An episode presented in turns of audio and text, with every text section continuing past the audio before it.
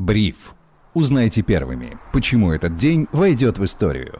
Всем привет, это Бриф, коротко и по делу о том, что важно для вас. Меня зовут Сергей Чернов. Сегодня 22 декабря 2022 года. Со мной на связи финансовый журналист и обозреватель InvestFuture Павел Гуценко. Паша, привет.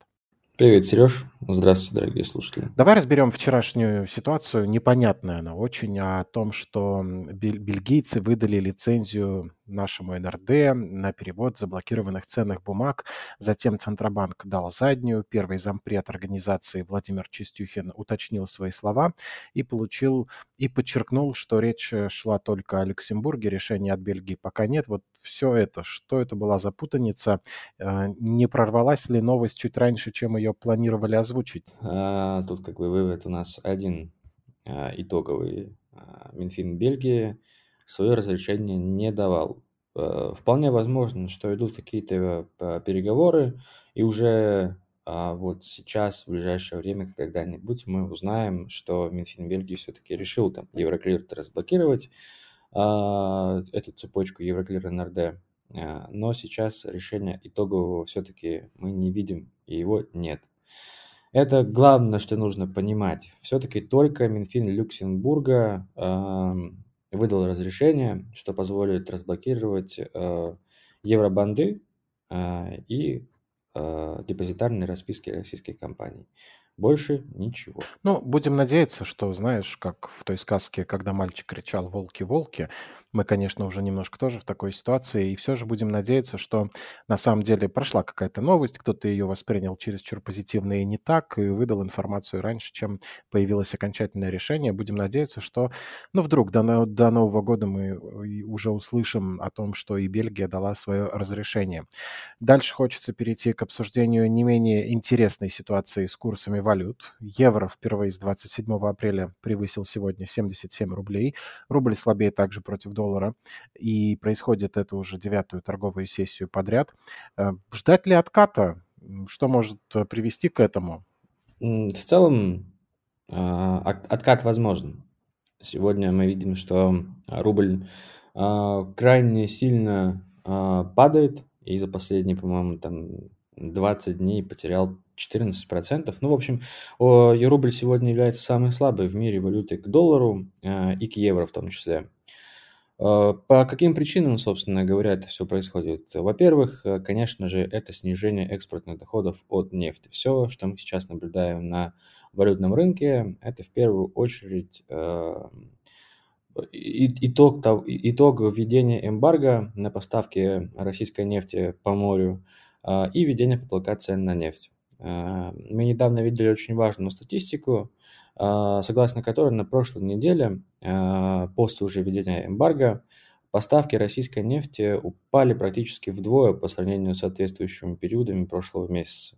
То есть э, падение очень большое. Конечно, это негативно будет сказываться на курсе российской валюты. Стоит ли ждать дальнейшего ослабления российской валюты рубля по отношению к доллару и к евро? Ну, я думаю, что э, повального падения и уровней 100 в ближайшее время мы точно не увидим. Мне кажется, что э, в целом на этих уровнях мы можем остановиться, возможно, чуть-чуть поднявшись до 75 э, по доллару и там, может быть, к 78 или 90, 80 по евро. Э, почему? Э, потому что нас ждет налоговый период все-таки российские компании э, заработали какие-то деньги, и им сейчас нужно, э, согласно там, постановлению правительства Российской Федерации и президента, э, нужно эти, э, эту валюту конвертировать в рубли, значит, появится дополнительное предложение на рынке э, валюты, значит, что рубль, скорее всего, получит свой откат. Поэтому в ближайшее время я не жду какого-то сильного роста валюты на московской бирже, поэтому если вы хотите поспекулировать, то открывать длинные позиции, конечно, сейчас э, достаточно уже рискованно, потому что в ближайшее время мы все-таки а, можем увидеть откат на несколько процентов. Ну и не воспринимайте все сказанное как индивидуальную инвестиционную рекомендацию. Мир такой, что вообще непонятно, что будет происходить дальше, однако мы даем какой-то более-менее четкий прогноз на ближайшие дни, даже не недели. Инвесторы смогут сохранить налоговые льготы на индивидуальных инвестиционных счетах при переводе бумаг. Госдума приняла закон, который позволяет сохранять право на льготы по НДФЛ при переводе а, ценных бумаг от 1 одного брокера к другому из-за санкций.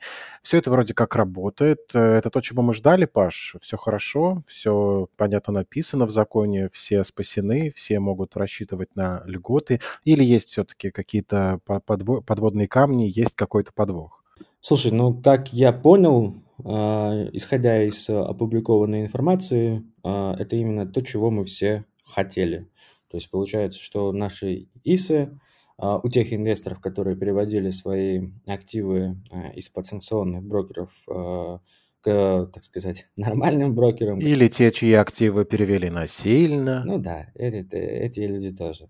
Они могут рассчитывать на то, что их вычет по ИИС, он останется, ничего с ним не произойдет.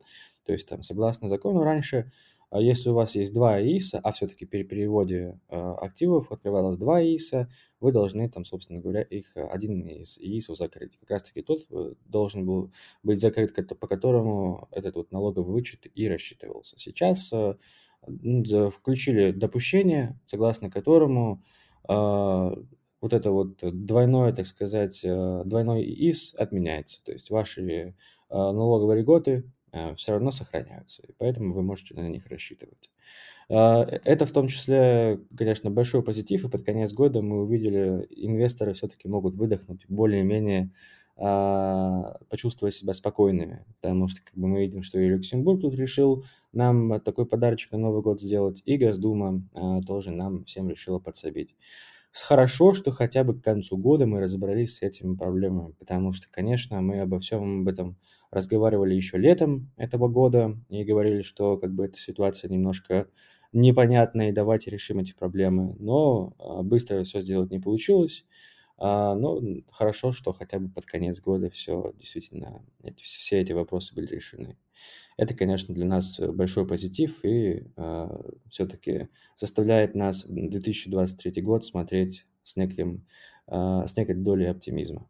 Ты знаешь, э, почувствовали себя не только немножечко спокойнее, наконец-то почувствовали себя людьми, потому что взяли наши интересы и учли на самом высоком уровне. Ну, правда, этому стоит порадоваться, потому что никто же не ожидал. Еще две недели назад говорили, что все эти налоговые вычеты СИИС, для этого нужен новый закон, успеют ли его принять, это уже, наверное, там первое чтение, а второе это уже Новый год, а закон будет действовать на момент подачи декларации, а база определяется при наступлении 1 января, налоговая база. В общем, казалось, что все, швах, и действительно никакого, ни о каком восстановлении доверия к частным инвестициям в России речи быть не может. Нет, постарались. Уж не знаю, там что повлияло на Люксембург, но Госдума как-то вот, извините, среагировала. Хотел другое слово сказать. Ну, это хорошо, конечно, но говорить, конечно, о полном восстановлении доверия россиян к фондовому рынку я бы не стал. А, в первую очередь, э, хотелось бы побыстрее все-таки получить доступ к раскрытию информации. Наверное, а, это было бы таким а, основополагающим решением, которое бы хотя бы наполовину бы восстановило доверие к фондовому рынку, потому что без отчетов мы не можем понять, насколько себя хорошо чувствует компания, в которую мы инвестируем. И по большому счету российский рынок принимает такую форму казино. Доверять казино глупо, и никто это, конечно, делать не будет. Поэтому будем надеяться, что в ближайшее время мы увидим и этот ну, позитив. Ну, как говорится, курочка по зернышку. Давайте вычеты вернем, у нас будут деньги, которые мы можем заново инвестировать в фондовый рынок. Вот тогда хороша ложка к обеду и отчетность бы пригодилась. Глядишь, и здесь нас уже к какому-нибудь февралю-марту порадуют, ну, хоть что-то начнут публиковать. Закончить сегодня хотелось бы новостью о том, что банк ВТБ э, выкупил банк «Открытие», Сделку одобрил Центробанк. Условия сделки названы отличными участниками э, этой сделки. Э, условия сделки названы отличными всеми участниками. Банк продадут почти за капитал, который в начале июля 2022 года составлял 369 миллиардов рублей. Акции ВТБ на фоне новости выросли почти на 5%. И, может быть, это не предел по итогам текущего дня. Это такая большая позитивная новость о том, что в финансовом секторе наводится порядок, и, в принципе, регулятор следит за тем, что там происходит, или, наоборот, это стоит расценивать как то, что банковский сектор сжимается до пары-тройки сильных игроков, и это не очень хорошо. А, слушай, да ну банковский сектор уже давно сжимается. А, как бы центральный банк последние лет 5 или даже 6 а, проводит а, политику на сокращение банков а, и такую вот концентрацию всех активов банковского сектора в руках 10 крупнейших банков. То есть это тренд, который мы видели уже давно. И что касается сегодняшних новостей именно, да, о покупке ВТБ банка открытия, ну, в целом все мы знали, что это рано или поздно произойдет. Вопрос был в одном, по какой цене. А, и цена по итогу оказалась а, достаточно неплохой. Банк ВТБ покупает открытие, по-моему, по оценке 0,6 капитала, то есть это хорошая цена для банка. А, для ВТБ. А, поэтому, собственно говоря, инвесторы и так позитивно оценили а, сегодняшние новости. Тем более, еще и банк ВТБ будет покупать открытие не только за счет своих средств, он будет покупать еще 100 миллиардов пойдет 100 миллиардов рублей будет оплачено за счет ОФЗ, которые остались на счетах банка ВТБ после санации другого банка. Это банк, банк Москвы, его тоже санировал в, в, э, ранее Центральный банк Российской Федерации, и он потом перешел, активы этого банка перешли к банку ВТБ. Ему досталось э, ОФЗшки на 100 миллиардов рублей. Вот именно за счет этих а, ОФЗ в том числе будет оплачена данная сделка. Поэтому банк э, ВТБ, конечно, в плюсе остается, да, согласно этой сделке. Но нужно смотреть э, на то, какие активы достанутся, э, какая, какое вообще в целом состояние э, банковских активов у открытия. Но, к сожалению, сделать мы этого не можем, как раз-таки по той самой причине, что банки сейчас закрыты максимально. Мы как бы вообще ничего не знаем, что у них там происходит, и доверяем только вот на словах. Ну, если Центральный банк Российской Федерации сказал, что все окей, будем надеяться, что все окей. Рынок тоже оценил это как хорошие новости, так что а, банк э, ВТБ в ближайшее время может тоже немножко подрасти не только сегодня, но и в ближайшей такой краткосрочной перспективе тоже. Эти новости могут позитивно сказаться на а, акциях второго крупнейшего банка России. Но опять-таки, если вы ждете каких-нибудь дивидендов от банка ВТБ, то тут, конечно, я вас должен разочаровать. ВТБ не настолько эффективен, как э, Сбербанк, поэтому в 2023 году нам, конечно, вряд ли стоит рассчитывать на то, что ВТБ заплатит дивиденды. Хотя бы вышел бы в прибыль, уже было бы хорошо.